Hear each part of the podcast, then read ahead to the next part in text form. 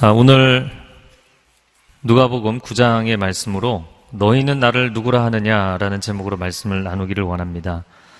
크게 두 부분으로 나눠서 예수는 그리스도이시다.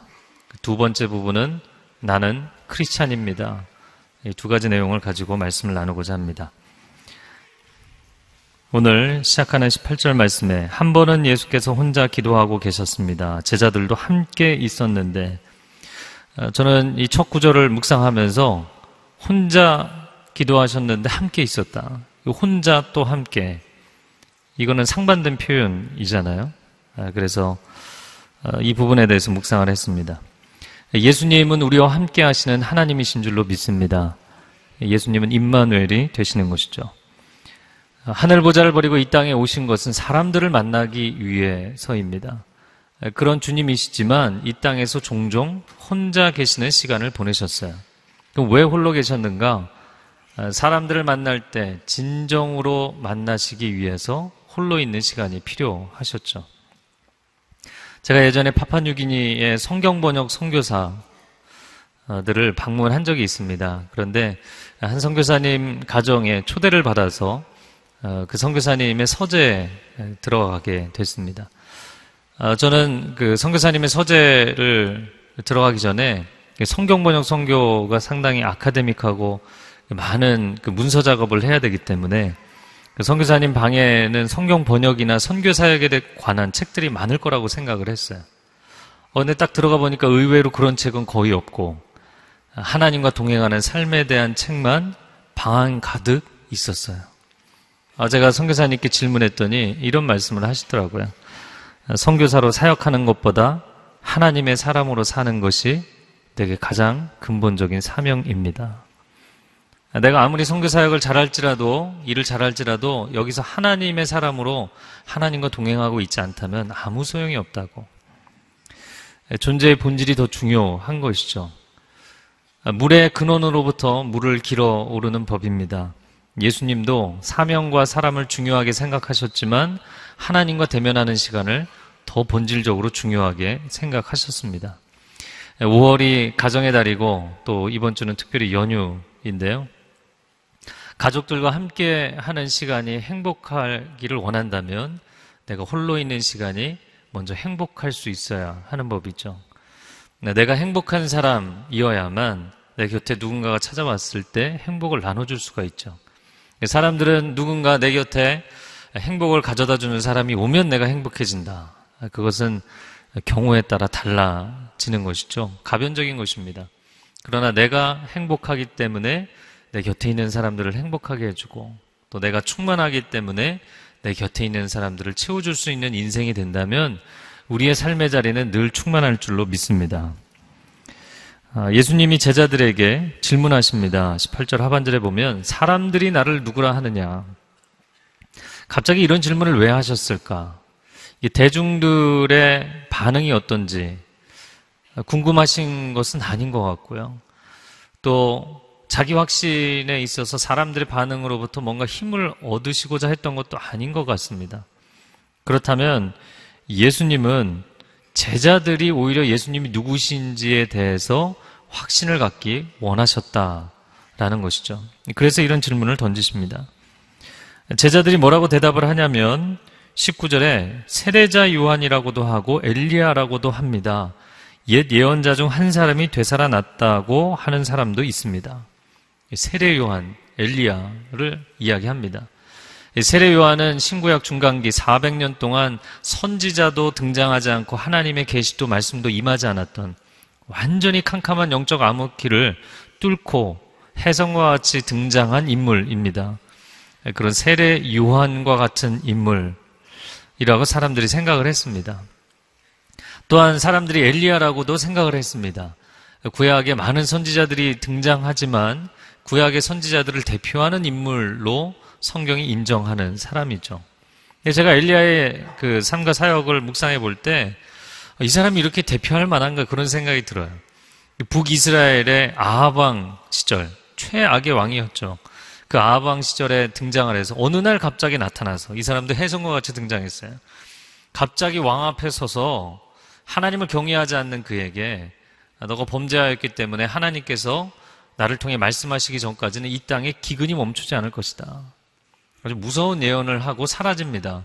3년 반 기근이 있었고 그 기근 뒤에 나타나서 갈멜산에서 놀라운 승리를 거두고 그리고 나서 이세벨의 위협 앞에 두려워서 광야에 가서 나는 이제 죽고 싶습니다.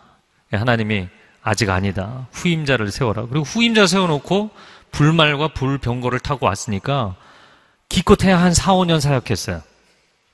굉장히 짧은 시간 사역을 했더라고요. 그런데 그렇게 짧은 시간 사역을 했지만 완전히 하나님의 말씀에 올인했고 하나님께 크게 쓰임을 받았던 구약의 선지자들을 대표하는 인물 엘리야. 그런 엘리야로 예수님을 생각하기도 했습니다. 그만큼 예수님이 그 당시에 사람들에게 그 시대에는 엄청난 센세이션을 일으켰던 분이었던 것이죠. 하지만 예수님은 이 대중들의 반응으로부터 자기 확신을 얻지 않으셨다라는 것이에요. 예수님은 하나님의 임재 안에서 자기 확신을 얻으셨어요. 하나님과 대면하는 그 시간을 통해 내가 누구인지, 내가 무엇을 해야 되는지에 대한 확신을 가지셨어요. 그리고 제자들에게 그것을 확인 작업을 하실 뿐인 것이죠. 그래서 제자들에게 20절에 재차 질문하십니다. 그러면 너희는 나를 누구라고 하느냐? 베드로가 대답하죠. 하나님의 그리스도십니다. 저를 한번 따라해보세요. 예수는 그리스도이십니다. 이 그리스도라는 헬라어는 히브리어로 메시아, 마사, 기름을 붓다, 디 어노인티드, 바로 그 기름 부음을 받은 자라는 뜻이죠. 하나님께서 역사에 예비하신 때 인류를 구원하시기 위해서 보내시는 진정한 구원자라는 뜻입니다. 다시 말해서 예수님은 그냥 탁월한 선지자나 훌륭한 스승이 아니라 이 시공간의 세계를 초월한 영원하신 하나님의 아들이시고 이 땅으로부터 우리를 건져내셔서 이 땅에서 우리를 도우실 뿐만 아니라 이 땅에서 우리를 건져내셔서 저 천국문 안으로 들어가게 하실 분이라는 것이에요. 제자들에게 이 고백이 있는가를 확인하고 싶으셨고 단순 명쾌한 베드로가 그 정답을 이야기했어요. 그러면 과연 우리에게도 이 고백이 있는가? 여러분 예수님이 그리스도라고 믿으십니까? 근데 그 내용이 무엇인지를 우리가 알고 믿어야겠죠. 하나님의 아들, 이렇게 두 가지 이름이 있는데 하나의 이름은 예수, 하나의 이름은 그리스도입니다. 이 두 가지 호칭은 차이점을 가지고 있습니다. 예수는 성자의 지상의 이름이고 그리스도는 성자의 천상의 이름입니다. 이 땅에 33년을 계시는 동안 예수라는 이름을 갖고 활동하셨죠. 그러나 예수님은 하나님의 아들은 이 땅에 33년만 계셨던 역사적인 인물로 멈추는 것이 아니라 어제도 계셨고 오늘도 계시며 장착으로 오실 자라 영혼으로부터 영혼까지 하나님과 함께 계신 분인 줄로 믿습니다. 그 예수님이 시공간의 세계를 넘어서는 역사를 넘어서는 천상의 존재로 갖고 계신 이름 그리스도입니다. 그래서 그리스도는 예수님의 선제성을 나타내는 표현인 것이죠. 그래서 우리가 예수 그리스도라고 하나님의 아들을 예수 그리스도라고 부를 때는 이 이름의 호칭 자체가 어마어마한 신앙 고백을 가지고 있는 거예요. 하나님의 아들은 2000년 전에 이 땅에 나타났던 역사적인 인물 그 이상의 영원한 선제하시는 하나님의 아들이라는 거예요. 단순히 인류를 사랑했던 위인이 아니라 우리를 구원하시는 하나님이라는 뜻입니다. 예수님은 하나님이십니다. 예수님은 하나님이십니다. 제가 어릴 적 잠실에 살면서 어, 그런 일이 있었어요. 어렸을 때 그 형이 한참 조깅을 하던 때가 있었는데 저를 아침에 6시에 깨우면 제가 졸린 눈을 비비고 형을 따라가는 거예요. 공터를 두 바퀴, 세 바퀴 뜁니다. 아, 그래, 졸다가 뛰니까 하루는 엎어졌어요. 그 무릎이 까져서, 아, 아파하고 있는데, 웬 아저씨 둘이 그 새벽에 이렇게 지나가다가 한 아저씨가 저희 손을 붙잡아 일으켜 줬어요. 근데 저희 큰형이, 어, 저 아저씨 그러는 거예요. 아저씨는 벌써 이제 사라지고 있는데, 그래서 왜 그러냐고 그랬더니 저 아저씨가 박철순 투수라고 얘기를 하는 거예요. 알고 계시나요? 오비베어스의 전설적인 투수. 아, 그 오비베어스의 그 구단의 자켓을 입고 옆에 감독하고 같이 가고 있었어요. 그분이 제 손을 잡아주셨어요. 영광이죠, 영광. 씻으면 안 되는 영광.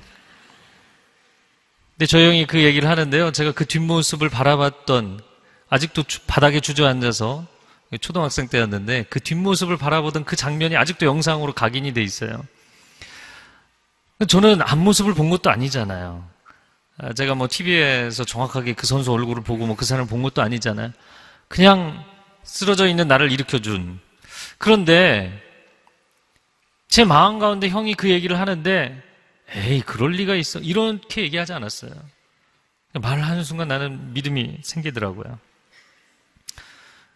우리가 역사적으로 사실 예수님을 먼저 만나게 됩니다. 물론 역사적 기록을 통해서 아니면 우리의 삶의 역사를 통해서 그분을 체험적으로 만나게 됩니다. 그러나 우리가 만나는 처음으로 만나는 그 하나님의 아들은 역사적 예수이지만 그러나 성경의 진리를 통해서 그분이 천상의 그리스도라는 것을 알게 되죠. 그러면 내가 이전까지 알던 분이 그분이라는 것을 몰랐을지라도 이제는 알게 되었기 때문에 받아들이면 되는데 문제는 여기 있어요. 사람들이 내가 알던 분으로만 인정하고 싶은 거예요. 그래서 예수님의 신성에 대해서 인정하지 못하는 분들이 있어요. 아, 그냥 훌륭한 위인이었지. 역사적인 인물이었지. 무슨, 어떻게 예수님이 하나님이냐. 어떻게 인간이 하나님이 될 수 있느냐. 이야기를 하는 것이에요. 그런 관점으로 보다 보면 내가 하나님을 판단하고 내가 예수님을 저울질하는 이건 매우 위험한 태도입니다. 신이 인간을 아, 측량하지 인간이 신을 측량하겠습니까? 그래서 어떤 분은 삼위일체에 대해서 나는 참 이해가 안 된다. 받아들이기 힘들다. 예수님이 하나님이시라는 것은 난 받아들일 수 없다. 이런 신앙을 갖는 분들이 은근히 많더라고요. 아, 삼위일체에 대해서 나중에 강의를 할 기회가 있을 때 그때 들으시면 좋겠습니다. 한두 시간 정도 충분히 강의를 해야 될 내용인데 아, 오늘은 한 인물의 말을 인용하기 원합니다. 사세기 교부였던 어거스틴이 삼위일체에 대해서 이런 이야기를 했어요. 삼위일체를 부정하는 사람은 구원을 잃을 위험에 처할 것입니다. 그렇지만 삼위일체를 이해하려는 사람은 지성을 잃을 위험에 처할 것입니다. 인간의 지성으로 그분의 세계를 다 이해할 수 없다는 거예요. 물론 우리에게 지성을 주시고 하나님을 더 알아가게 하신다고 맹종과 맹신이 아닌 우리의 지성을 통해 그분을 더 알아가게 하신다고 어, 셰퍼 같은 사람은 이야기했어요. 그러나 우리의 지성으로 그분을 다 이해할 수는 없습니다. 자녀가 부모의 사랑을 다 이해하기 때문에 그 사랑 받아들이는 것 아닙니다. 왜 날 사랑하나, 왜 날 사랑하나, 도대체 나 같은 죄인을 왜 십자가까지 지시며 사랑하나, 우리가 이해할 수 없는 하나님의 사랑을 받아들이지 않았습니까? 우리가 우주의 이치를 우리의 과학적 사고와 지식으로 다 이해해서 우주의 존재를 인정하는 것은 아닙니다. 그러나 우리가 인정하잖아요. 인간이 신을 이해해서 받아들일 수만 있다면 인간은 절대로 신을 인정할 수 없어요. 만약에 인간이 이해할 수 있는 존재라면 그는 이미 신이 아니겠죠. 예수님은 하나님이십니다. 예수님은 참 인간이셨고 예수님은 참 하나님이십니다. 요한복음 1장 12절에 영접하는 자, 곧 그 이름을 믿는 자들에게는 하나님의 자녀가 되는 권세를 주셨느니라. 아멘. 고린도전서 12장 3절 하반절에 또 성령으로 아니하고는 누구든지 예수를 주시라 할 수 없느니라. 성령님이 우리의 마음 가운데 감동을 주시는데 예수님은 그냥 지상의 예수가 아니라 역사적 예수로 끝나는 것이 아니라 천상의 그리스도이시며 우리의 구원자가 되심을 성령께서 우리에게 증거해 주신다는 거예요. 여기서 기독교 신앙이 출발하는 것입니다. 예수님을 단순히 역사적 위인 정도로 생각한다면 이 땅에서 그분이 보여줬던 훌륭한 삶이 우리에게 모델이 될 수는 있어요.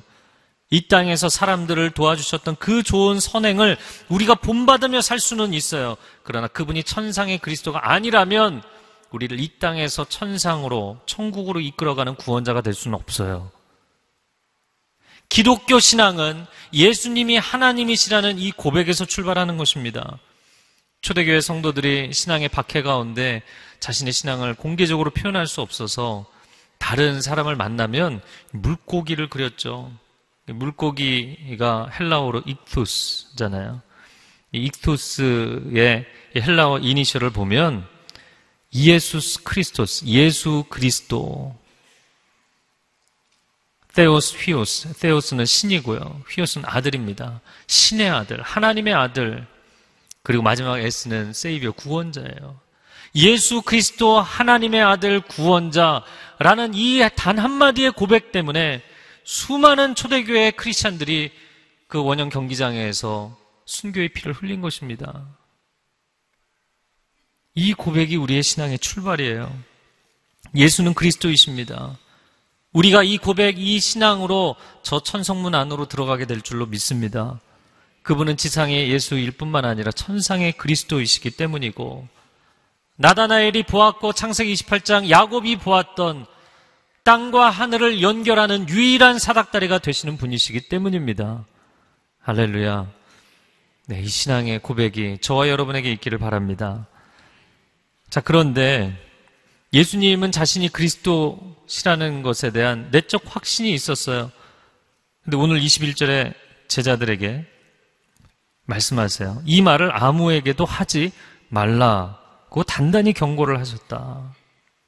왜 자신이 그리스도이심을 확신하면서도 그 말을 하지 말라고 경고하셨는가? 마치 왕이 백성들의 삶을 보기 위해 자맹을 나온 것처럼 자신의 신분을 노출하기를 원하지 않으셨어요. 만약에 그 사실이 드러나면 백성들은 예수님을 왕으로 옹립하려고 할 것이고 종교 지도자들은 예수님을 죽이려고 달려들었겠죠. 그 예수님이 원하지를 않으셨어요. 22절에 말씀하십니다. 인자가 많은 고난을 받고 장로들과 대제사장들과 율법 학자들에게 배척받아 끝내 죽임당하고 3일 만에 살아나야 할 것이다. 그리고 순환을 예고하셨어요.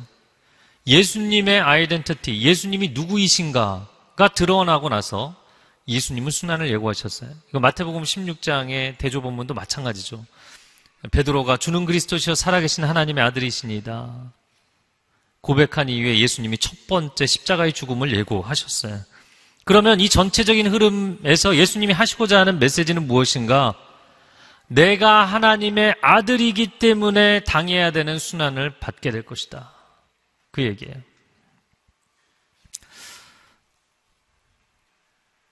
제가 사실 결혼식을 자주 주례를 합니다. 요즘은 뭐 예전에 청년부 할 때는 토요일에 두 번, 세 번도 했는데 요즘은 한 번씩만 합니다.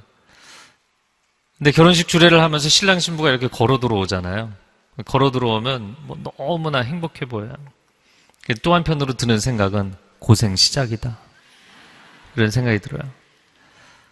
결혼은 행복으로의 초대일 뿐만 아니라 고생으로의 초대이기도 하죠. 혼자 사는 게 너무나 외롭고 지치고 힘들어서 이제는 간절히 누군가를 만나고 싶어서 결혼을 하는 거죠. 결혼을 이미 하신 분들, 결혼을 하니까 고생 끝 행복 시작인가요? 아니면 행복 끝 고생 시작인가요? 아무도 대답을 못 하잖아요. 인생의 행복은 고생과 패키지로 오게 돼 있어요. 이것은 영적인 원리도 마찬가지입니다. 하나님이 주시는 영광은 고난과 패키지로 오게 돼 있어요. 따로 오는 것이 아니죠. 아, 내 인생 하나도 챙기기가 쉽지 않은데, 내 배우자, 내 아내, 내 남편을 챙겨야 되고, 자식들이 태어나면 뭐 무한한 돌봄을 해야 됩니다. 무한한 케어를 해야 돼요. 모든 걸 희생하며 살아가는 것이죠. 어, 저는 이제 몇 년 안 남았다 이런 생각을 해요. 무슨 생각을 하냐면 저는 결혼 16년 차인데 여기 선배님들이 많이 계시지만 아직까지도 아이들이 어리다 보니까 이 휴가가 휴가가 아니에요. 가서 이렇게 맘 편하게 쉴 수가 없어요. 뭐 그래서 휴가를 가고 연휴가 돼서 며칠 어, 가족들이 움직이면 날수가 길수록 준비할 게 많아지고 가면 1인 다역을 해야 되는 거죠. 운전수에 짐꾼에 뭐 숙소 예약해야죠. 놀러 갈 때, 식사할 때 다 미리 동선 다 체크하고 예약해야 되죠. 알아봐야 되죠. 또 지치지 않는 에너자이저와 같은 저희 두 아들의 놀이터가 되어줘야 되죠. 그리고 쉬는 날에는 가능한 한 밖에서 식사하는 경우가 아니라 안에서 먹는 경우는 제가 다 요리를 하려고 하거든요. 그러다 보니까 요리사도 해야죠. 뭐 쉬는 게 쉬는 게 아니에요. 이 아빠들에게 휴가와 연휴는 어, 공포스러운 기간이 되는 거죠. 그러면 아내는 어떤가? 물론 아내는 뭐 더 힘들죠. 남편은 직장이라도 다니면서 바깥 바람이라도 쐬지만 24시간 집에 붙어 있어야 되잖아요. 그 아내에게 잠시 잠깐의 자유와 해방을 주기 위해서 남편이 충성봉사를 당연히 해야 됩니다. 아, 그런데 그런 귀한 시간이 났는데, 어, 이렇게 주일에 교회 나오신 분들 너무 훌륭하신 것 같아요. 근데 이런 연휴에 휴가 때 아무런 계획도 없이 집에서 가만히 졸고 있는다. 이거 뭐 용납이 안 되는 거죠.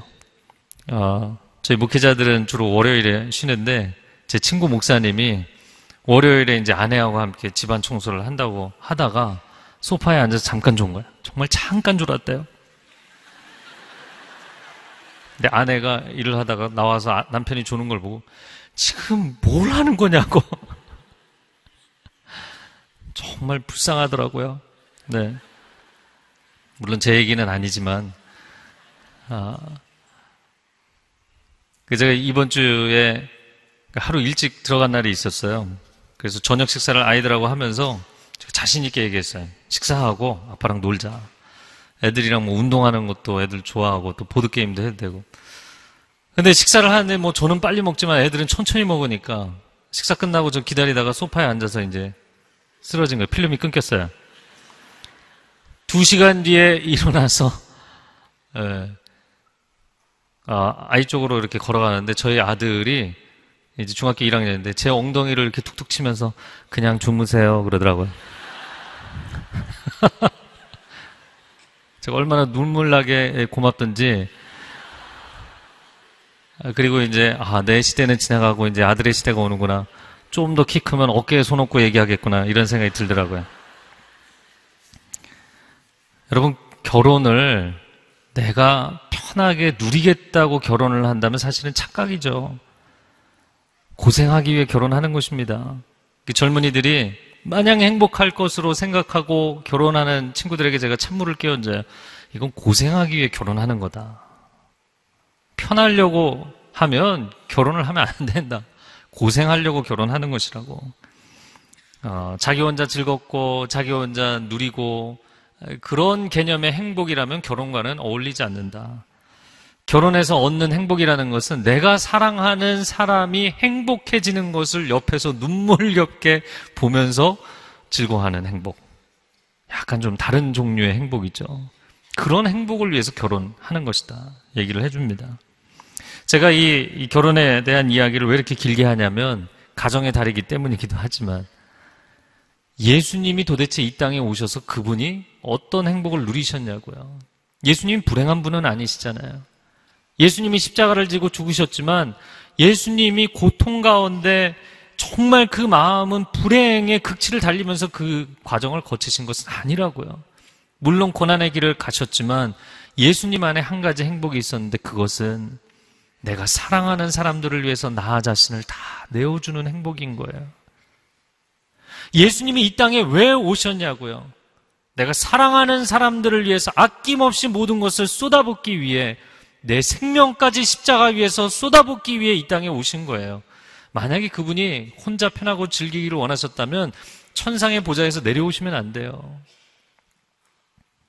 우리가 천국을 소망할 뿐만 아니라 소유할 수 있는 사람들이 될 수 있도록 우리를 위해 아낌없이 희생하러 오신 것입니다. 이 땅에서는 집 한 채도 갖기 어려운 사람들이 있을지 모르지만 그러한 인생도 천국에 가서는 아버지께서 예비하신 집에서 평안하게 행복하게 영혼을 누릴 수 있도록 해주시기 위해서 예수님이 이 땅에 오셨어요. 이 땅에 어떤 조직이나 어떤 모임에 가서는 내가 소속감과 안정감을 온전히 누리지 못하는 사람이 있을지라도 그러한 사람도 천국에 가서는 하나님의 그 사랑의 품 안에서 세상이 줄 수 없는 그 놀라운 평강과 기쁨을 누릴 수 있도록 해주시기 위해서 예수님이 이 땅에 오셨어요. 쉽게 얘기하자면 고생하러 오셨어요. 죽으러 오셨어요. 헌신하러 오셨어요. 그래서 제자들에게도 말씀하시는 거죠. 나는 고생하러 왔다. 나는 하나님의 아들이기 때문에 이 고생을 선택하는 것이다. 제자들에게 뭐라고 말씀하시는 거냐면 너희도 똑같이 살아야 한다. 그 얘기를 하시는 거예요. 너희들도 나를 따라오려면 나를 본받아야 한다. 라는 것이죠. 23절의 말씀입니다.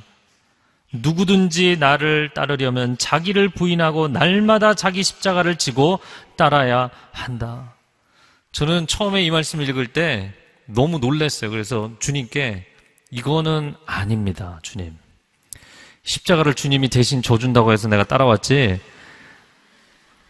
한참 따라가다 보니까 근데 상준아 사실은 너도 십자가를 져야 되는데 어, 이건 없던 얘기잖아요. 예. 너무나 당황스럽더라고요. 제가 이 말씀을 23절부터 26절의 이 말씀을 묵상하면서 하나님께서 제게 주신 메시지는 십자가에는 두 가지 종류가 있습니다. 두 가지 종류의 십자가가 있어요. 첫 번째는 주님이 내 대신 져주시는 십자가. 두 번째는 내가 주님을 위해 지는 십자가입니다. 주님이 내 대신 져주시는 십자가는 내가 질 수 없는 십자가입니다. 내가 지려고 하면 무너지게 돼 있어요. 감당 못 합니다. 인생이 어떻게 죄짐을 감당하겠습니까? 이 죄악의 문제와 사망과 저주의 문제는 인간이 감당할 수 없어요. 인간이 스스로 죄를 해결할 수 없어요. 자기가 짊어지겠다고 하면 죄책감에 빠져서 허덕이게 돼 있습니다. 죽음의 문제, 인간이 죽음을 두려워하기 시작하면 감당할 수 있는 사람이 없습니다. 영적인 저주의 문제, 인간은 극복할 수가 없습니다. 이 죄악과 사망과 저주의 문제를 예수 그리스도께서 십자가 위에서 해결하신 줄로 믿습니다. 이건 뭐 내가 손댈 수 없는 문제예요. 그래서 주님이 져주시는 것입니다. 그런데 이제 예수 그리스도를 따라가는 사람들에게 두 번째 십자가가 등장하는데 내가 주님을 위해서 져야 되는 십자가입니다. 그 십자가를 전 두 가지로 이야기하고 싶어요. 사명과 사람들. 저를 한번 따라해 보세요. 사명과 사람들. 예, 외우시기 쉽도록 사자로 시작하는 사명과 사람들. 하나님이 내게 주신 사명, 하나님이 내게 맡겨주신 사람들. 그것이 내가 인생에서 주님을 위해 지고 가야 되는 십자가입니다. 그런데 내가 주를 위해 지는 이 십자가는 주님이 대신 져 주시지 않아요. 져 주실 수 없어요. 주님, 십자가를 대신 져 주신다고 해서 제가 주님을 따라왔으니까 이 힘든 십자가도 좀 주님이 져 주십시오. 아니, 그건 내가 져 줄 수가 없다. 인생은 내가 살아야 되는 것이다. 인생이지 신생이 아니잖아요. 인간이 살아내는 것이 인생입니다. 물론 감당할 수 있는 힘과 지혜와 은혜를 그분이 허락하시지만 그 인생의 십자가는 내가 지고 가야 되는 것이에요. 내가 뚫고 가야 돼요. 그 어둠의 터널을 내가 지나가야 돼요. 아, 주님, 크리스찬이 되면 무조건 행복할 줄 알았는데, 만사 형통할 줄 알았는데, 근데 주님이 24절에 뭐라고 말씀하시냐면 누구든지 자기 생명을 구하려는 사람은 잃을 것이요 누구든지 나를 위해 자기 생명을 잃는 사람은 구하게 될 것이다. 복잡한 얘기지만 쉽게 얘기하자면 죽는 길이 사는 길이다. 너 날마다 죽어라. 죽는 길이 사는 길이다. 얘기하시는 거예요. 내가 부활의 날을 소망하며 십자가의 죽음을 선택했듯이 너가 정말 살고 싶다면 죽는 길을 자기를 부인하고 십자가를 지는 인생을 선택해라. 여러분, 우리가 우리 자신을 부인하지 못할 때, 우리의 십자가를 인정하지 못할 때, 인생은 힘들게 돼 있습니다.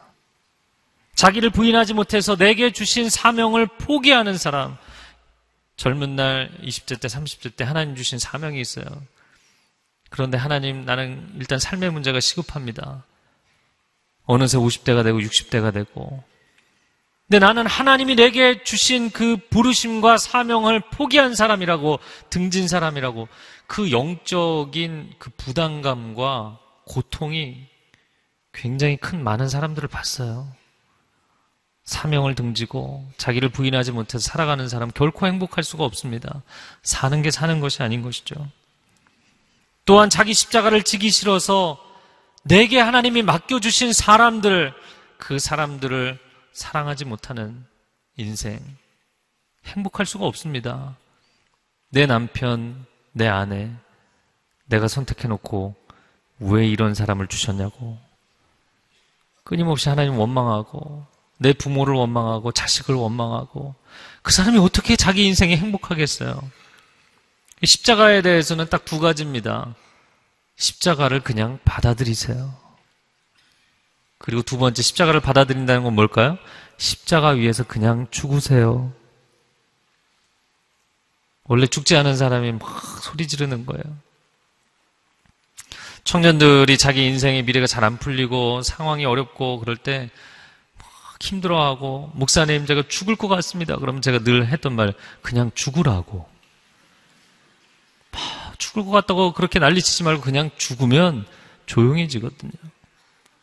죽으면 무덤에 들어갔다 부활하지 않겠어요? 그런데 십자가에 매달려서조차도 죽을 수가 없기 때문에 포기할 수가 없기 때문에 이거를 거부하고 싶기 때문에 너무 힘든 거예요. 피를 철철 흘리면서 매달려만 있으니까 얼마나 힘듭니까? 내 영혼을 아버지께 맡기나이다. 온전히 맡겨드리고 그냥 내가 죽고 내 안에 그리스도께서 사셔야 되는데 그게 안 되는 거예요. 남편의 문제, 아내의 문제, 자녀의 문제, 하나님께 온전히 맡길 수가 없는 거예요.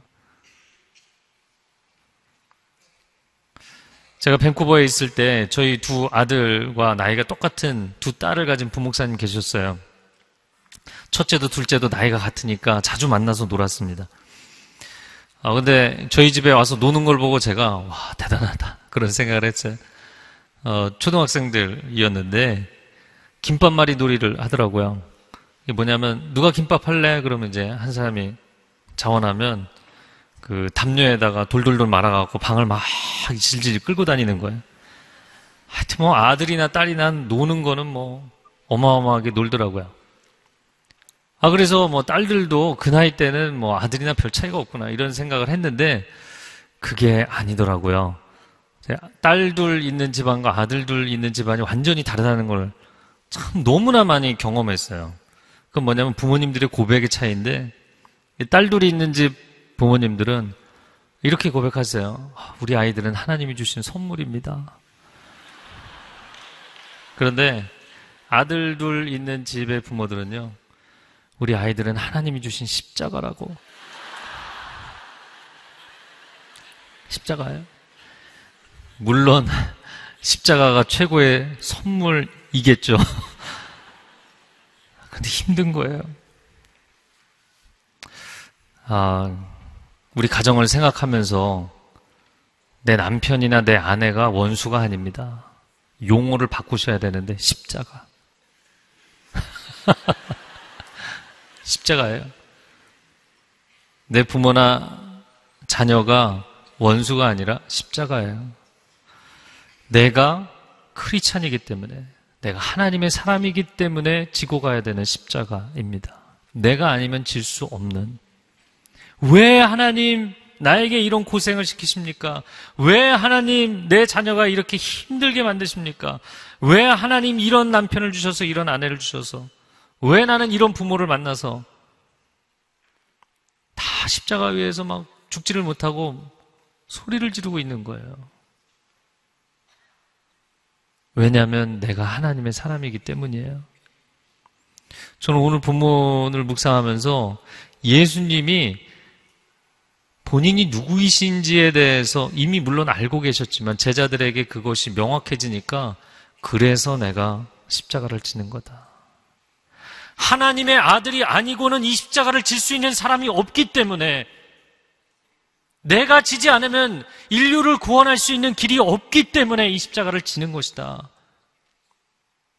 자신의 생명을 포기하기까지, 자기의 생명을 내려놓기까지, 제자들에게 말씀하셨죠. 나를 따라오려거든 자기를 부인하고 십자가를 지고 따라와라. 사실 이 말씀은 예수님의 자기 고백인 거예요. 왜냐하면 예수님이 하나님의 아들 되심과 하나님의 동등 되심을 취할 것으로 여기지 않으시고 스스로를 포기하셨거든요. 그래서 예수님의 자기 부인은 자기 긍정에서 시작된 것이더라고요. 내가 누구인지를 알기 때문에 나를 내려놓을 수 있는 거예요. 내가 누구인지에 대해서 긍정할 수 없는 사람은 남을 위해서 희생하고 헌신하는 것도 못하더라고요. 오늘 2부 예배 때 김성목 장로님 아버지 학교 담당하시는 장로님께서 메시지 해주셨는데요. 아버지 학교, 어머니 학교 안 하신 분으로 꼭 하세요. 그 아버지 학교에서 외치는 구호가 있죠. 저를 한번 따라해 보세요. 아버지들만 따라해 보세요. 내가 아버지입니다. 네, 굉장히 우울하게 대답하시는 것 같아요. 네. 어머니들은 저를 한번 따라서 얘기해 보세요. 내가 어머니입니다. 네, 이 구호를 뭐 끊임없이 하게 만들어요. 그럼 왜 이 구호를 할까요? 집에 가서 뭐 아내에게 잘하십시오, 남편에게 잘하십시오, 뭐 가족에게 잘하십시오. 그런 얘기보다도 내가 아버지입니다, 내가 어머니입니다. 이 구호를 계속하게 하잖아요. 왜일까요? 그래도 내가 아버지인데, 내가 엄마인데, 내가 어떻게 자식을 포기하겠어요? 내가 어떻게 자녀를 돌보지 않겠어요? 그 자녀가 은혜를 몰라도 감사하지 않아도 원망해도 내 인생이 힘든 건 당신 때문이라고 소리 질러도 그래도 내가 아버지인데 내가 어머니인데 그래서 부모이기 때문에 자식을 위해서 희생하지 않습니까? 하나님의 아들이시기 때문에 우리를 위해 십자가를 지시지 않습니까? 자기 긍정에서 자기 부인이 가능해지는 것이고, 진정한 자기 부인은 자기 긍정이 가능한 사람만이 할 수 있는 것이에요. 제가 이렇게 사람들을 보면서 나는 너무 문제가 없고 잘난 인생인데 내 가족들이 맨날 사고를 친다고 생각하는 분들이 있어요. 그래서 이들 때문에 내 인생이 피지를 못한다고. 그런 분들은 내면을 깊이 보면 사실은 온전하고 건강한 자기 긍정을 못하는 분들이에요. 정말 자기 자신이 소중한 사람은 자기 가족이 소중하고 내가 하는 일이 소중해지고 내가 속해 있는 조직이 소중하고 내가 소중한 사람은요, 나와 관련된 모든 것이 소중해지게 돼 있어요. 그리고 그들을 위해서 아낌없이 헌신할 수 있는 인생의 열정이 생기는 법입니다. 오늘 25절 말씀에 사람이 온 세상을 다 얻고도 자기를 잃거나 빼앗긴다면 무슨 소용이 있겠느냐? 온 천하를, 온 세상을 다 줘도 한 생명을 잃는다면 이건 비교할 수 없는 가치다. 저울 위에 한 생명을 올려놓고 그리고 온 세상을 올려놓으면 우리는 어떤 것이 더 무겁다고 생각하겠어요? 온 세상이겠죠. 부동산 가격만 해도. 그런데 하나님 뭐라고 말씀하시냐면 한 생명이라는 거예요. 그래서 온 천하보다 귀한 한 생명이라는 표현을 쓰는 것입니다. 그 표현 자체는 성경에 없어요. 이 구절 때문에 쓰는 표현이에요. 그런데 저는 오늘 이 말씀이요, 반전의 반전입니다. 천하보다 귀한 한 생명을 우리가 갖고 있습니다. 그 생명 살려주시느라고 창조주이시고 역사의 주관자이시고 심판주이신 예수 그리스도께서 십자가를 지시고 자기 생명을 포기하셨어요. 내가 너를 얼마나 소중하게 생각하는지, 너의 인생의 가치가 얼마나 밸류어블한 것인지, 얼마나 소중한 것인지, 내가 나의 생명을 십자가에서 포기하기까지 너를 포기하지 않았다. 너 가치 있는 인생을 살아라.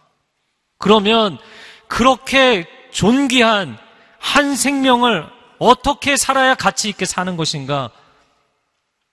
자기를 쏟아부으며 살고 나도 십자가를 지며 누구를 위해 희생하고 헌신하며 살아야 된다는 거예요. 살려놓으시고 죽으라고 하는 거예요. 너가 정말 가치 있는 인생을 살고 싶다면 누군가를 위해서 죽어라. 헌신해라. 희생해라. 그것이 나를 따라오는 삶이고 창조주께서 보여주신 가장 가치 있는 인생을 카피하는 삶이라는 것이에요. 하나님이 주신 사람들을 위해 하나님 맡기신 사명을 위해 나의 생명이 타들어가는 인생을 사는 것이죠. 초는 타기 위해 존재하는 것이고 소금은 녹기 위해 존재하는 것입니다. 빛과 소금으로 산다는 것은 녹아지고 타들어가는 것입니다. 제가 캐나다에 있을 때 한 성도님이 예쁜 크리스마스 양초를 선물하셨어요. 제가 그걸 한 달 전부터 식탁 위에 올려놓고 바라보면서 바라볼 때마다 기분이 좋더라고요. 너무나 예쁜 양초였어요. 근데 시간이 이제 크리스마스가 다가올수록 제 마음에 갈등이 있는 거예요. 이거 불을 붙일 것이냐 말 것이냐. 너무 깨끗하고 예쁘니까. 양초가 아무리 예뻐도 불 한번 붙이면 그 다음엔 형태가 망가지는 거잖아요.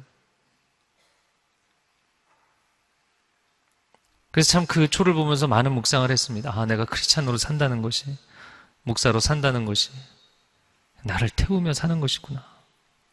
사람들이요, 자기 인생이 소중해서 타들어가기를 원하지 않아요. 녹기를 원하지 않아요. 내가 타들어가지 않으면 빛을 내지 못하고 빛을 내지 못한다면 나는 존재 의미가 없는 것이에요. 내가 녹아지지 못한다면 썩어지는 세상을 살려낼 수 없고 그러면 나는 나 혼자만 즐기는 인생을 살고 있는 거예요. 그건 세상 사람들의 방식이지 크리스찬의 삶의 방식이 아닌 것이에요. 제가 젊은이들 사역할 때 결혼을 상당히 주저하는 사람들이 많아요. 어, 결혼하고 싶어요. 이야기하지만 제가 보면 고생하기를 원치 않기 때문에 결단을 잘 못 내려요. 내가 그렇게 고생하느니 차라리 화려한 싱글로 살고 싶은 것이죠. 결혼을 하고 나서도 그 집에 가서 고생을 하면 요즘은 뭐 아들, 딸 가릴 것 없이 친정 엄마가 시어머님이 네, 딸에게 아들에게 전화해서 네가 그 집에 가서 왜 고생을 해야 되니? 그냥 와라. 이런 부모들이 많아져 가고 있어요. 십자가의 죽음 뒤에 부활의 영광이 있는데 도대체 우리는 무엇을 가르치고 있는가? 여러분 자녀를 왜 애지중지 키우십니까? 누군가를 위해서 자신의 인생을 헌신할 수 있는 성숙한 인간을 만들기 위해서 자식을 애지중지 키우는 겁니다. 내가 내 자식을 어떻게 키웠는데 고생을 시키냐? 어떻게 고생하는 걸 내 두 눈을 뜨고 볼 수 있느냐? 여러분, 그거는 세상 사람들의 방식이에요. 신앙인은 그렇게 살지 않습니다. 예수님은 이 땅에 오셔서 하루도 십자가를 생각하지 않으신 날이 없어요. 오늘 예수님이 제자들에게 나를 따라오려거든 자기를 부인하고 자기 십자가를 지고 따라오는데 한 번 결단하라고 돼 있는 게 아니고요. 데일리, 매일, 날마다. 날마다 죽으라는 거예요. 예수님의 이 말씀은 제자들을 향한 권면일 뿐만 아니라 예수님 자신이 그렇게 사셨던 것입니다. 이 땅에 오셔서 세리들과 함께 식사를 하시면서 사람들이 비난하고 조롱하고 욕할 때 이미 예수님은 그 세리들을 위해서 십자가를 지고 계신 거예요. 가늠하다 현장에서 잡힌 여인을 변호해 주실 때 이미 예수님은 그 여인을 위해 십자가를 지고 계시는 거예요. 날마다 십자가를 지며 사셨어요. 그럼 예수님 불행하셨는가? 그것이 그분에게는 기쁨이었어요. 행복이었어요. 우리는 어떤 종류의 행복을 누리며 살고 있습니까? 세상의 화려함과 성공과 명예와 자랑으로 아, 행복하다. 이 땅에서 하나님이 주신 생명, 하나님이 주신 시간, 하나님이 주신 기회, 그분이 내게 맡겨주신 사명과 사람들을 위해 아낌없이 쏟아부은 사람은 저 천성문 안에 들어갈 때 가장 영광스러운 인생이 될 것입니다.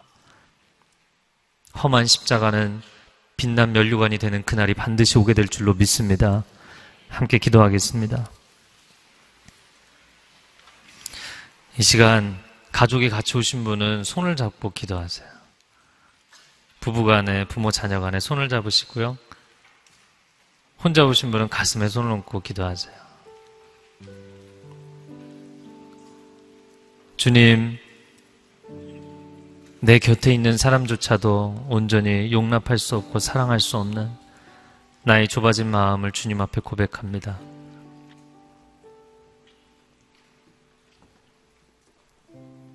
하나님의 아들이 이 땅에 오셔서 사랑하는 사람들을 살려내기 위해 기꺼이 십자가를 지셨고 하루하루 십자가를 생각하지 않고 걸어가신 날이 없습니다. 하나님, 우리는 왜 인생에 이렇게 힘든 시간을 주시냐고 하나님 원망하지만 하나님 나를 어떻게 사랑하셨는지를 기억하고 나도 십자가를 지는 기꺼이 십자가를 지고 내가 십자가를 짐으로 이 가정을 살려내고 회복시키는 하나님의 축복의 사람이 되겠다고 선언하는 인생이 되게 하여 주시옵소서. 하나님 5월 한 달 이 가정의 달에 우리 가정에 하나님의 은혜를 부어 주시되 예수 그리스도의 십자가의 은혜를 부어 주시옵소서. 예수 그리스도의 이름으로 기도합니다.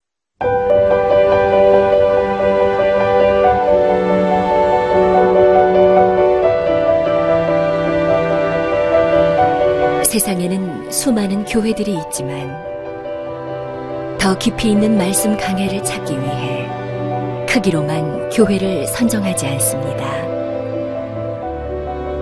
보다 좋은 영적 콘텐츠를 더 많이 나누기 위해 방송비를 받지 않습니다.